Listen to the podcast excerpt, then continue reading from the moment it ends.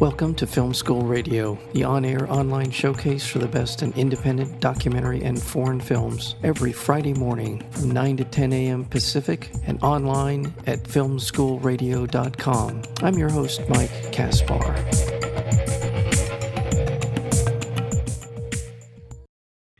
Driving While Black Race, Space, and Mobility in America is a groundbreaking two hour documentary film by acclaimed historian Dr. Gretchen Sorin and Emmy Award winning director Ric Burns, chronicling the riveting history and personal experiences at once liberating and challenging, harrowing and inspiring, deeply revealing and profoundly transforming of African Americans on the road from the advent of the automobile through the seismic changes of the 1960s and beyond. Driving While Black explores the deep background of a recent phase rooted in realities that have been an indelible part of the African American experience for hundreds of years. Once again, the film is called Driving While Black Race, Space, and Mobility in America.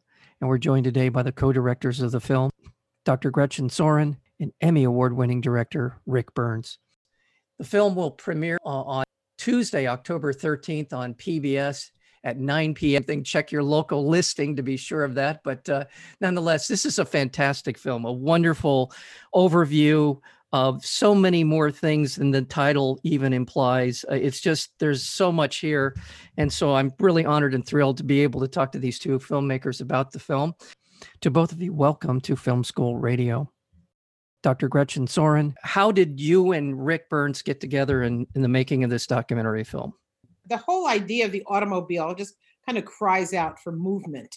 You know, the automobile is it's a it's about going from one place to another, and I, I really felt uh, as I was doing the research that it needed to be a film. Also because it, it's such an important topic, and I um, was on a panel at OAH, the Organization of American Historians, with Ric Burns, and we're old friends. We've known each other for more than 20 years. And I thought, you know, who is the greatest storyteller? You know, who can really um, do justice to this incredible story? Um, and I asked Ric if he would have lunch with me after our panel. And so we went to a restaurant in Manhattan and we sat and I pulled out my laptop and I had images on it that I had been gathering for years.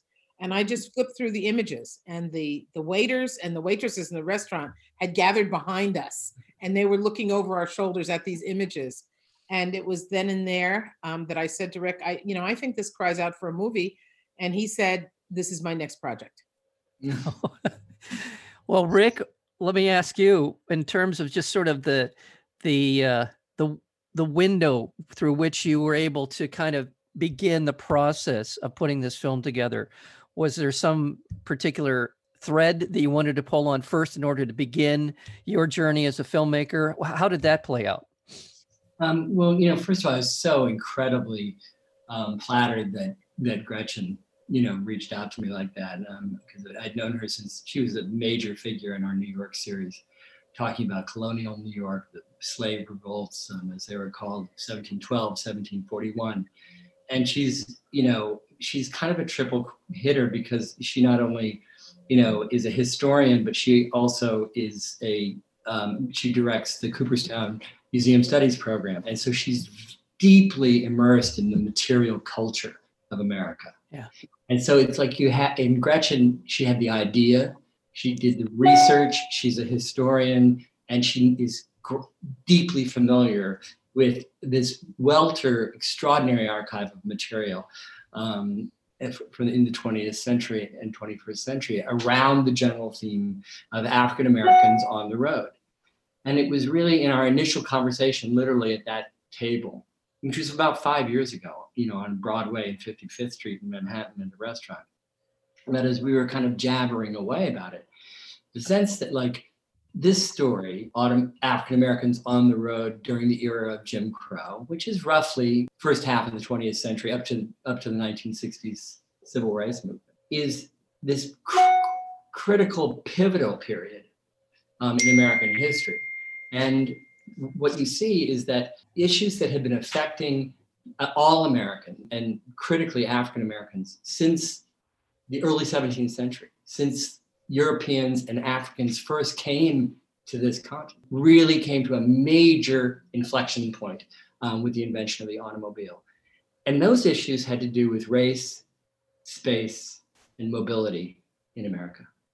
Um, and so this thing that has this very specific point of entry, uh, automo- African Americans on the road during Jim Crow, the Green Book as their guide to how they could navigate this complex space, turns out to be deeply rooted in processes that are definitive to the American experience across 400 years, coming down to, not ending with the civil rights period, but coming right down to today. And the phrase, which is the brilliant title um, of Gretchen's book and our film, Driving While Black, is yeah. so has such a contemporary, in your face resonance. And that's why we chose it. That this issue is not an issue that ended in the 1960s. It's an issue about mobility from the beginning, middle, right up to today in American history. And so what we wanted to do was make a, make a film following the, the lead of her extraordinary book, which gathered together all those threads, threads and showed how um, space and mobility have been unequally distributed in America since the early 17th century and while there have been significant crucial changes in 400 years, they're still unequally distributed. That's the Black Lives Matter movement right there. And the final thing I'll just say right now is that this pivot point, take the 1890s.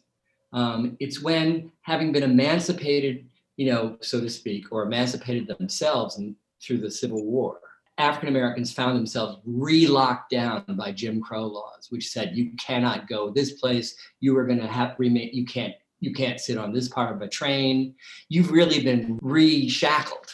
That really got confirmed in 1896 by the famous, notorious Plessy v. Ferguson Supreme Court decision, which basically said separate but equal laws, which says where Black people can go in this country and where they can't, are perfectly fine as long as they're equal separate but equal. That more or less that same time, 1896, the automobile was invented. Also, not incidentally, the motion picture was invented. So things that had been theretofore enormously frozen and static began to move. There's a very, very good quote in here, Craig yeah. Wilder, where he's, he talks about American history. We like to t- celebrate American history, but we really don't like to look at American history you know, he, he he says we have to be brutally honest, and that's one of the things I think that's that brutal honesty is is under attack right now. Right? Yeah. We're saying if you're you're unpatriotic, if you're not celebrating, we right. would argue just the opposite. That it is patriotic to to critique American culture, and that it is patriotic to want to make it better. And that's what we're doing in this film. We're critiquing it. We're saying this is what's this is what's wrong. This is how we can make it better just what is just below the surface that we as a society have been so adverse to to really mm-hmm. discuss and even to acknowledge. And I think one of the things that comes across in this film is how long we've been able to deny it in terms of white culture. I'll just say speak in terms of how long we've been able to deny this. Even in, in the midst of the, the civil rights era of the 1960s, we never really talked about we just don't we don't talk about it this is as good a film as I've ever seen at at reckoning so many different elements in American society, coming to grips with understanding them. That's it, great. You, you know, one of the things that we, we we that's so obvious about American culture is that we we talk about in, in South Africa they had truth and reconciliation, right? You can't have reconciliation until right. you have truth. And we haven't gotten there yet in this country. We don't have the truth yet. Um, and that's one, one of the things that we're trying to do in this film is bring out that truth so that we can get to reconciliation. right. Beautifully said. Right. Well, let let's again let's talk um, a little more detail about what's in the film, how you were able to uh, kind of pull these different elements together. Dr. Sorin, the people you wanted to get in the into the film, talk a little about kind of pulling some of these uh, incredible voices into the into the production of this film one of the things that's so important when you're when you're telling a story is to is to bring in those i think you you want to bring in ordinary people not just the the the leaders of government you want to bring in the voices of the people who've had these experiences And so for me as a historian, oral history has always been a very important part of what I do. and so I, I did a lot of oral histories. And when Ric came into the project, he expanded that with, with video um, oral histories. Um, we have, we actually have an enormous archive of both um, audio and and video. I had you just made me think about that. We have an incredible archive um, of Jim Crow era um, oral histories, some some audio and some video and audio that are ama- remarkable stories of ordinary people going out on the road with their automobiles. Well, and then some of those stories that we that are part of some um, oral history of they're talking about former or ex-slaves, former slaves who are talking about being able to leave the property with a only with the owner's note. There's they're sprinkled throughout the film are these first person accounts of just how brutal and ugly this this whole thing was. I I just struggle with words to describe this. what I think what you're what you're really pointing to, Mike, is the the the, the violence I, yeah, is was something that you know sure it was meant to you know be meted out to specific individuals. But the main point of the violence was to um, put it into the hearts and minds of other people. Yeah, they would fear the threat of that violence. Yeah, so the, the, the, kind of self-immobilization that took place across American history and that continues in some ways to this day because of people who are so threatened, uh, so fear, uh, you know, plausibly um, the violence. You know, to hear credible historian Christopher West in our film say that you can't begin to understand unless you're a Black American the horror that driving on American roads is for African Americans. That's not what white Americans think, or that's not what they experience. They don't experience that, that horror at all. I was born in 1955. Those pictures that Gretchen showed me five years ago in the restaurant, they showed the uncanny sort of doppelganger America. I knew that. I went to the beach in a car with my family. I drove to you know Howard Johnson's on the way. We stopped at Esso stations. But what we didn't see um, was this kind of like double image that was there. You, you pass the Rotary sign on your way into town, but you mi- miss the fact that the Ku Klux Klan has a chapter there. Um, my most startlingly powerful image, in my view, that Gretchen provided for the film was the sign, totally classic, over Main Street in in um, Greenville? Greenville. Greenville, Texas. yeah, Here it is. It's every main street in America. Yeah. And there it is. And it says Greenville, Texas, the blackest soil, the whitest people. Yeah. Yeah.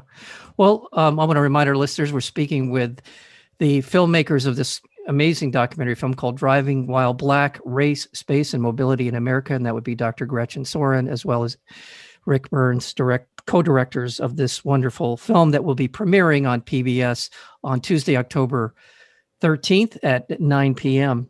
Well, let's go back and talk about some of the particulars, just in terms of um, how the system, how the United States, uh, when it was the the landing spot for uh, slaves coming from the uh, Atlantic crossing, and just in terms of the impact it had on the United States as far as the economy, uh, how it how how it changed America. Um, Dr. Sorin, would you like to? Just you know, that- I, I think one of the one of the questions that people have asked me is, if it's about driving while black, why did you go to why did you go back to slavery? Why did you start, you know, at the beginning? And um, you have to start at the beginning because this is really a story about whether or not you can move about freely, right? That's Whether or not you have mobility. And so um, when you were talking about how isolated that family in Louisiana was, you know, there were so many enslaved people never got the opportunity to move more than uh, maybe a, a mile, Yeah. you know, within a particular radius of the plantation that they lived on. So, you know, mobility was so incredibly restricted that it becomes a really sought after freedom. And remember, that- what's crucial to understand too, Mike, is that it's not just that Black, you know, African Americans um, were sort of forced to be localized in certain places because white Americans, A, had the power and B, didn't like them. They wanted something from them. They wanted the wealth that could be generated by their labor. And if that labor is self-mobilized someplace else, you couldn't generate that wealth. So it was all, it's all about wealth extraction Right. at the bottom of it. And you know, it's not, you know, uh, racial bigotry is a crucial part of this. But what's at the center of it is you need to immobilize this population in order to extract. And I love the um, brutal connotations of that, like going to like the most ferocious dentist you've ever heard in your life. Yeah. Uh, you're going to extract wealth from these people, and they must be motionless. They have to be right there. If they wander off, and that's why mobility is exactly the issue at the very heart of everything to do with freedom in America. Well, uh, Dr. Sorin, there was a document that we see in the film that it said it's an insurance policy. It was a life insurance document. Uh, American Life Insurance and Trust and Trust Policy was issued in Philadelphia. I assume it had to do with ownership of the slave. But again, I mean, these are the things that are in the film that are just jarring. Although in some way they shouldn't be jarring. This was a system that was essentially 400 years of a system that System that affected every aspect of American life yes and was thoroughly integrated Yeah. into into labor in this country, into you know, into every aspect of life. You know, you really can't talk about American history without talking about slavery. that's why i brought up that that that what dr wilder was talking about we like to celebrate american history we just don't like to look at it. And exactly that i mean there are, one of the reasons that wall street came into being was because of the slave trade right? Because of this influx of of capital into the country over it. Uh you just see so many instances the reason mean- one of the reasons why sheriffs came into being was right. right? I mean I mean, I Round round when Wall. Street when Wall Street was founded, I mean, yeah. the, the colony, New York, was a failing colony, New Amsterdam, um, until you know the mid 1650s, when they stopped trying to kill beaver um, or grow, you know, or capture fish, and instead got involved in the triangle trade, the slave trade, and New York City became the central point entrepot Yeah. for the cross and the intersection of cotton, slaves, etc. So right from the very beginning, you know, slaves, famously well known, black enslaved Americans built the wall that st- stood on what is now called Wall Street. So right there, right there at the heart, right there where American beginnings of American history.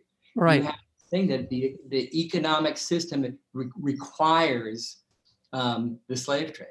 Yeah, eh, well, and let's go back to speaking of mobility. Um, the uh, the uh, Harriet Tub, Tubman and and the uh, the Underground Railroad.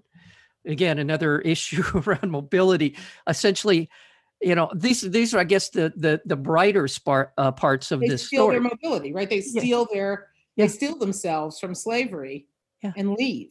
yeah, You know, This that is- was a dangerous, very dangerous thing to do. again, and That's- and That another the th- only way that you know there were very few ways of getting freedom. You might be able to purchase your yourself or your family if you had any source of, of income, or you could run away. at great risk, at great risk to not only at yourself but to your family. at tremendous risk. And if you were caught, you would be faced with real, really severe punishment. Right. And then the other thing about that particular issue and what it comes up often in in the film, and that is the idea of this sort of north south, um, this migration back and forth. The idea that the north was somehow going to be a be a you know kind of the the place to go, and in some ways it was better than the south, but there was no bed of roses either. And uh, you know we have we talk about you get into the film about redlining and sundowner towns and how the interstate interstate highway system has a very different perspective from which side of the racial divide you're you're sitting on. And there's just so many things. And I guess, Dr. Sorin, what I want to ask you is, you know, how have we been able to get away with not talking about this for as long as we have?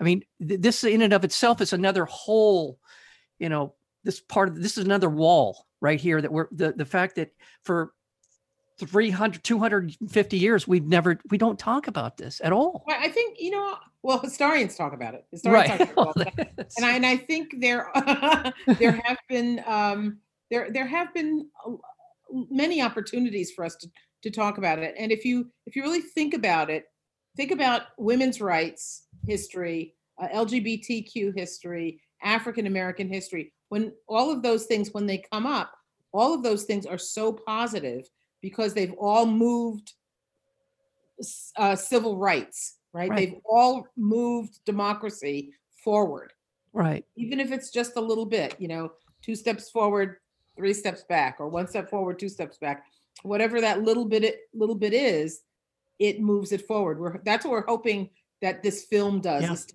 move us forward a little bit. yeah well ric ric burns um in the making of this film and the making of driving while black race space and mobility in america what have what has been the most eye-opening surprising thing in terms of uh, what you've learned uh, as a filmmaker and as a citizen of the united states William Faulkner famously said, "History isn't was, history is is." that and you know that's a, that's a sort of a shibboleth that gets traded has been passed around for nearly a century now, and it, it finally I think working with Gretchen on this film it finally came hit me really with all with something like its full force. The truth of that that you know we think of history as being in the past, and that's really a lot of wishful thinking let's study the civil rights period. It's in the past, meaning its issues are over now. But it turns out to be that these issues are there, that there's a kind of uh, paradigm that stays. It doesn't mean we don't make progress. Um, and so I think that the way you do, the way we do make progress, the way we do change history, um, as James Baldwin said, the way we do achieve our country, is we begin to understand these really powerful links between the past and the present. Otherwise, we're going to be shackled down here forever, all of us. Yeah. And so I think that that driving while black, well, you know, go back to the first slave ships, come all the way up and follow this thread of mobility um, and its unequal distribution. Sandra Bland, all the- all of the people Sandra we're, Bland, oh my we're- God. all these people we're seeing, and again, you get into this in the film with the, the mobile phone, uh, the ability of us to now have to confront the George Floyd's, the, the all of these these uh, Eric Garner, all these different people who you just can't look. There's no way you cannot see this now, and That's right. I think you've now touched the main reason why it's been so semi hidden for so long.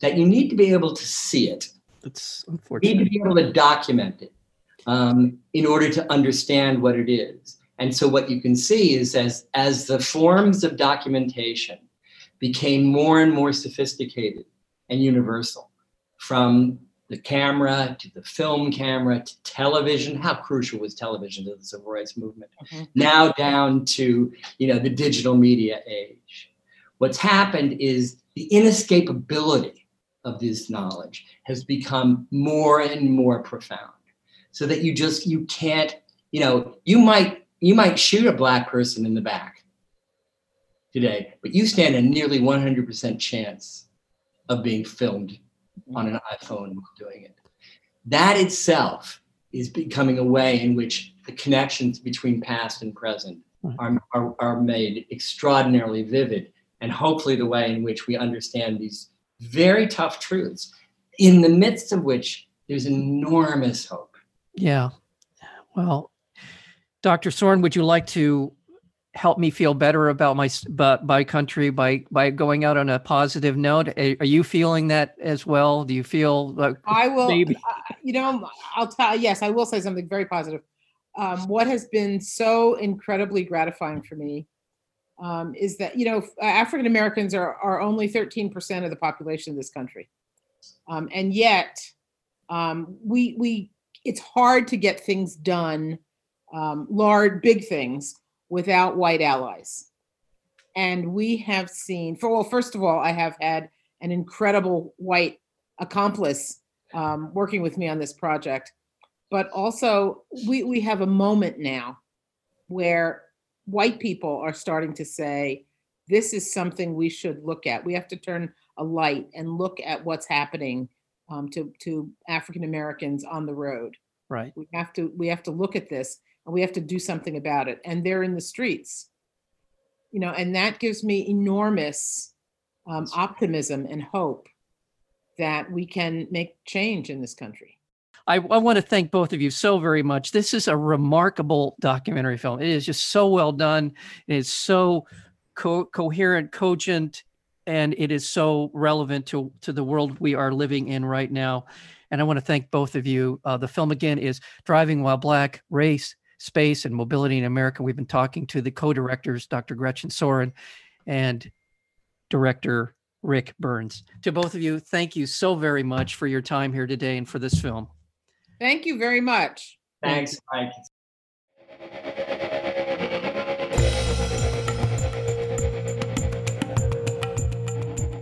You've been listening to Film School Radio, the on air online showcase for the best in independent documentary and foreign films. You can find out more about the program at filmschoolradio.com. I'm your host, Mike Kaspar. Thank you for tuning in, and we'll see you next week with another edition of Film School Radio.